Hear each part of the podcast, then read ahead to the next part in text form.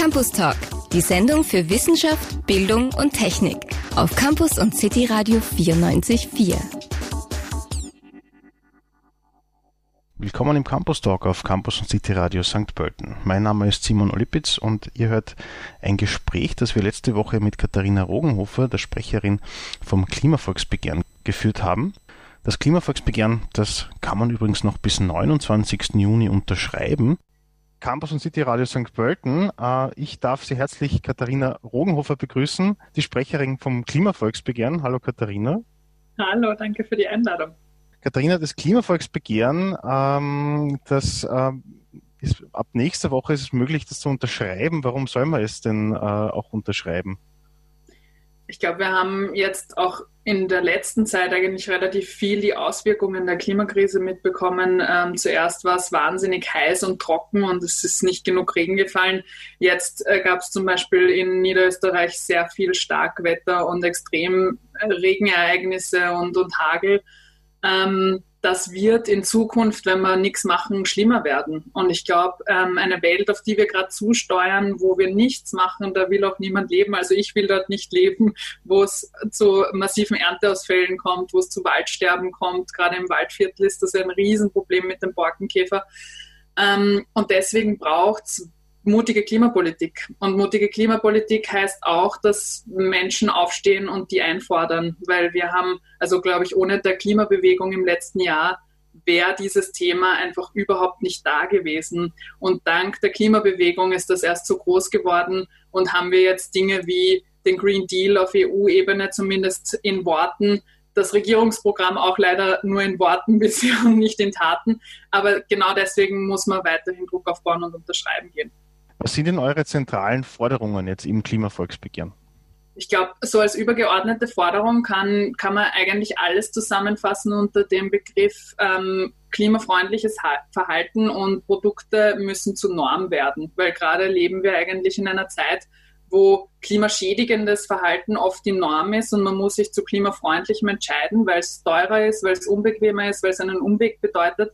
Und das darf es eigentlich nicht mehr geben, gerade weil die Politik ja so oft an unsere Verantwortung appelliert als Konsumentinnen und Konsumenten oder als Bürgerinnen und Bürger. Aber diese Verantwortung können wir halt auch nur wahrnehmen, wenn es die Rahmenbedingungen dazu gibt, dass das überhaupt die Norm ist, dass wir uns leicht dafür entscheiden können, dass wir eben zum Beispiel Öffis vor der Tür haben, damit wir einsteigen können, dass wir äh, erneuerbare Energien überhaupt beziehen können, weil es genügend erneuerbare Energien in Österreich gibt. Und dafür braucht man Spielregeln und einen gesetzlichen Rahmen. Und den fordern wir ein. Das sind so Sachen drinnen wie eben zum Beispiel ein massiver Ausbau von öffentlichem Fernverkehr und eine gute Taktung, der Ausbau von erneuerbaren Energien, aber auch eine Umlenkung von den ähm, Geldern, die jetzt schon investiert werden. Das heißt, wir geben zum Beispiel noch immer 4,7 Milliarden aus in Österreich in klimaschädigende Subventionen. Das heißt, wir fördern mit unserem Steuergeld klimaschädigendes Verhalten. Und diese Sachen müssen auch abgebaut werden. Und eben zum Beispiel das Ziel 2040 Klimaneutralität. Das ist ja auch eine Forderung von uns, die ist im Regierungsprogramm festgeschrieben. Aber derweil hat die Regierung eigentlich noch nicht wirklich einen Plan gezeigt, wie sie dorthin kommen will. Weil 2040 Klimaneutralität bedeutet auch, dass wir wirklich die Emissionen ab jetzt reduzieren und das ist noch nicht passiert. Die Corona-Krise wurde ja äh, vielerorts auch als Chance gesehen, jetzt im Hinblick auf das Klima, weil ja, ähm, ja auch zwischenzeitlich alles stillgestanden ist, also von den Flughäfen bis hin jetzt auch äh, generell äh, andere Emissionen wie siehst du das jetzt, die Krise als, als Chance? Hat das jetzt auch etwas im, im Handeln nicht nur der Konsumentinnen und Konsumenten, aber auch der Entscheidungsträger geändert aus deiner Sicht? Ich glaube, das würde ich gerne auf zwei verschiedenen Ebenen beantworten. Einerseits eben der Emissionsrückgang, den du am Anfang angesprochen hast. Da sieht man eigentlich, das war schon bei der Finanzkrise ein kurzer Einbruch an Emissionen und das geht eigentlich gleich wieder weg, wenn, wenn man die Wirtschaft wieder rauffahrt. Also das ist wirklich nur ein kurzfristiger Effekt. Das ist nichts, was uns langfristig bleiben wird. Und deswegen ist es umso wichtiger, dass wir uns langfristig Gedanken machen, wie wir jetzt weiterleben wollen. Weil das, was nicht passieren darf, und so sehe ich die Krise nicht als Chance, ist, der Klimakrise entgegenzuwirken. Eine Sache, die wir aus Corona gelernt haben oder der Corona-Krise ist, je schneller man handelt, desto weniger drastisch müssen die Maßnahmen sein, die man setzt. Also je später, je länger ich zuwarte, desto schlimmer und desto drastischer muss ich zum Beispiel eben dann einen Lockdown herbeiführen, muss ich Leute tatsächlich irgendwie quasi zu Hause einsperren. Und das darf nicht das Ziel sein. Das ist auch nicht das Ziel von Klimaschutz. Ich will nicht, dass die Leute zu Hause bleiben müssen, damit wir einen gesunden Planeten haben, sondern wir müssen uns einfach als Gesellschaft überlegen, welche Entwicklungen wir jetzt fördern, welche Sachen wir reduzieren, damit wir auf einen guten Pfad kommen. Und so sehe ich die Krise schon als Chance, nämlich das zu fördern, was positiv war. Zum Beispiel hat man vielleicht gesehen, dass, dass nicht alle Dienstreisen notwendig waren. Man konnte die auch auf Online verlegen. Das heißt, vielleicht das kann man sich schon behalten oder mehr aktive Mobilität, mehr mit dem Radl unterwegs sein oder so. Aber ich glaube, wo ich viel stärker noch die Krise als Chance wahrnehme, ist, wir haben jetzt leider eine Wirtschaftskrise, die auf die Corona-Krise folgen wird. Wir haben eine Rekordarbeitslosigkeit. Und da hat jetzt eigentlich, haben enorm viele Wirtschaftsinstitute von ihrer Seite sogar gezeigt, auch das WIFO bei uns in Österreich, dass es jetzt die Möglichkeit gibt, jetzt wo so viel Investitionen getätigt werden, im, im Milliardenausmaß, das hatten wir in Österreich eigentlich quasi noch nie, dass so viel Geld auf den Tisch gelegt, gelegt wird, dass wenn die richtig investiert werden, wir tatsächlich eine Win-Win-Win-Situation haben können für Arbeitsplätze, für eine regionale Wertschöpfung und für den Klimaschutz. Weil eben zum Beispiel in der Photovoltaikbranche liegen 200.000 Arbeitsplätze, im Sanierungsbereich liegen 135.000 Arbeitsplätze und so weiter und so fort. Und gerade jetzt ist das eine Chance, da wirklich umzusteuern, das Richtige zu tun, in das Richtige zu investieren und das Falsche zu unterlassen. Weil zum Beispiel importieren wir noch immer auch mit 9,1 Milliarde Euro Öl, Kohle und Gas nach Österreich. Wir könnten vor Ort wunderbar erneuerbare Energien produzieren und eben zusätzliche Arbeitsplätze schaffen und das Klima retten. Und das ist so eine gute gemeinsame Investition jetzt und es zeigt sich auch eben wieder Lehren aus der Finanzkrise 2008, dass diese Investitionen auch am langfristigsten gewirkt haben damals. Für einen Euro, den man jetzt investiert, kriegt man zwei bis drei Euro später raus, also an Wertschöpfung, an, an regionaler Arbeitskraft und so weiter. Ja, Krise als Chance wurde vielerorts gesagt. Die Auer wurde, wurde gerettet vom Staat, die ist aber dann auch äh, nach München wieder geflogen, meines Wissens. Wie beurteilst du diesen, dieses Rettungspaket jetzt ähm, aus, aus Klimasicht vielleicht auch? Genau, ich, ich habe das Gefühl, vorher waren wir in der Theorie, also es, es wäre eine große Chance, jetzt sind wir in der Praxis angekommen. In der Praxis muss ich tatsächlich beurteilen, dass erstens die gesetzten Klimaschutzmaßnahmen abgesehen von der Auer viel zu wenig sind. Also es sind jetzt 160 Millionen wurde das Budget erhöht für Klimaschutzmaßnahmen. Und auf der anderen Seite haben wir eine Auerrettung, die 150 Millionen gekostet hat. Das heißt, das gleiche Budget geben wir aus für ein Mehr an Klimaschutz und einen privaten Konzern. Und da sieht man auch sehr gut mit der Auerrettung wieder etwas, was insgesamt viel passiert. Also die Kosten der Krise werden in dem Fall auf die Gesellschaft abgewälzt. Also wir zahlen mit unseren Steuergeldern, jeder Österreicher, jede Österreicherin zahlt 50 Euro für die, für die Auerrettung.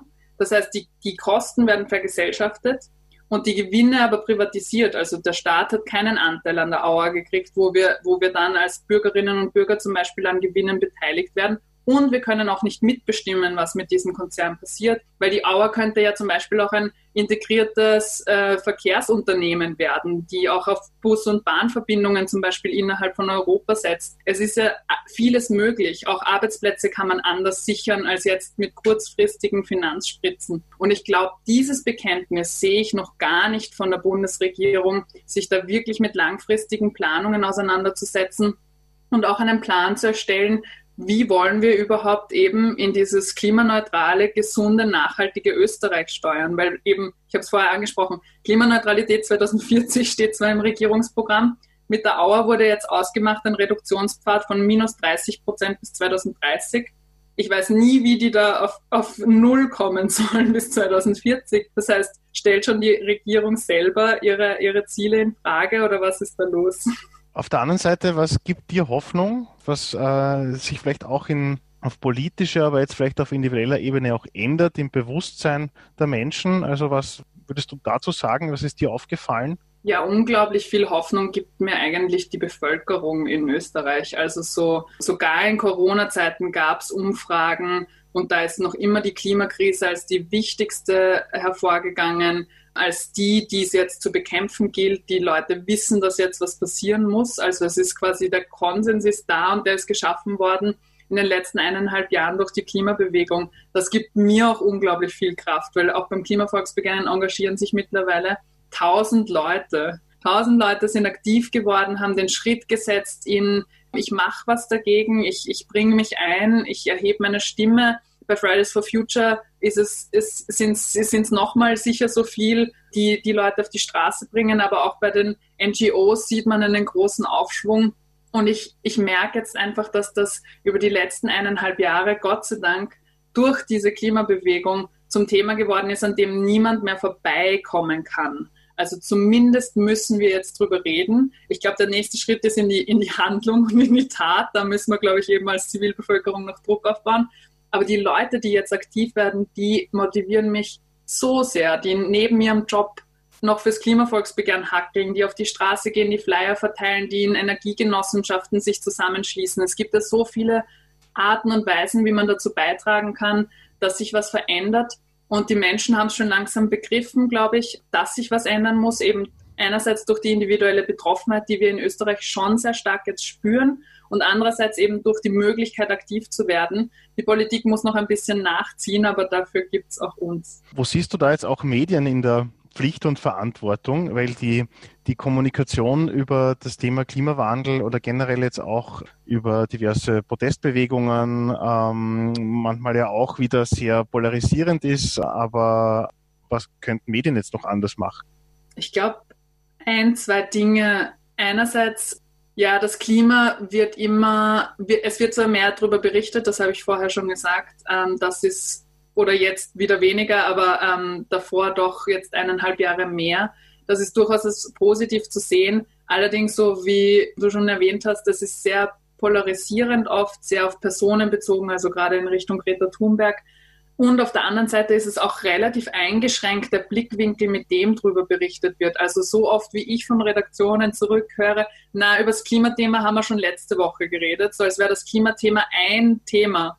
Aber das sind so viele Themen eben. Das hat damit zu tun, wie wir unser Wirtschaftssystem in Zukunft aufbauen, wie unsere Steuer, Steuern gemacht werden und unser Finanzsystem ausschaut. Das heißt, über das Klimathema, das, kann, das muss eigentlich überall einfließen. Das muss nicht ein Artikel über, das Klima sein oder eine Sendung, sondern das sollte eigentlich überall jetzt mitbesprochen werden. Auch Arbeitsmarkt. Ich habe vorher darüber geredet, wie viele Chancen denn im Arbeitsmarkt zur Verfügung stehen, wenn wir Klimaschutz ernst nehmen. Und ich glaube, das ist wirklich die Aufgabe der Medien langfristig, ist das überall mitzudenken, weil das ist nicht ein Thema, das, das, das nur CO2-Emissionen und Naturwissenschaftler betrifft und die werden halt einmal alle paar Wochen oder heiligen Zeiten irgendwie zitiert, sondern das müssen wir jetzt echt in allen gesellschaftspolitischen Themen mitdenken und eben auch die Verbindung herstellen, weil ich war ja schockiert, dass gerade in der Zeit, wo jetzt die Trockenheit und die Dürre so stark da waren, dass sehr oft Berichte über die Dürre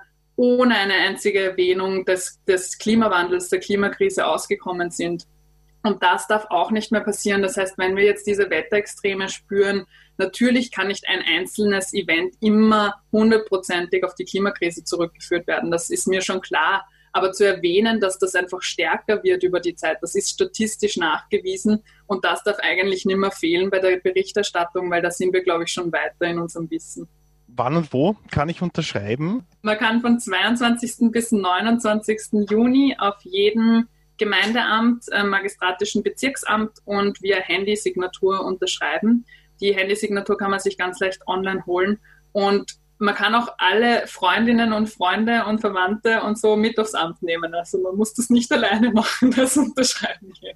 Ja, vielen Dank, Katharina Rogenhofer vom äh, Klimavolksbegehren. Es ist davon auszugehen, es ist ähm, sicher so, dass uns äh, der, der, dass die Klimakrise länger begleiten wird als die Corona-Krise. Und äh, ich glaube, man sollte sich überlegen, wenn man auch, auch an, an, Kinder und Enkel denkt, die auch noch auf diesem Planeten leben wollen, ob man nicht, es, ob es nicht an der Zeit ist, was zu verändern. Und ich wünsche euch dafür alles Gute für dieses Nein. Vorhaben. Vielen Dank fürs Gespräch und für deine Zeit und ja, alles Gute weiterhin für eure Arbeit.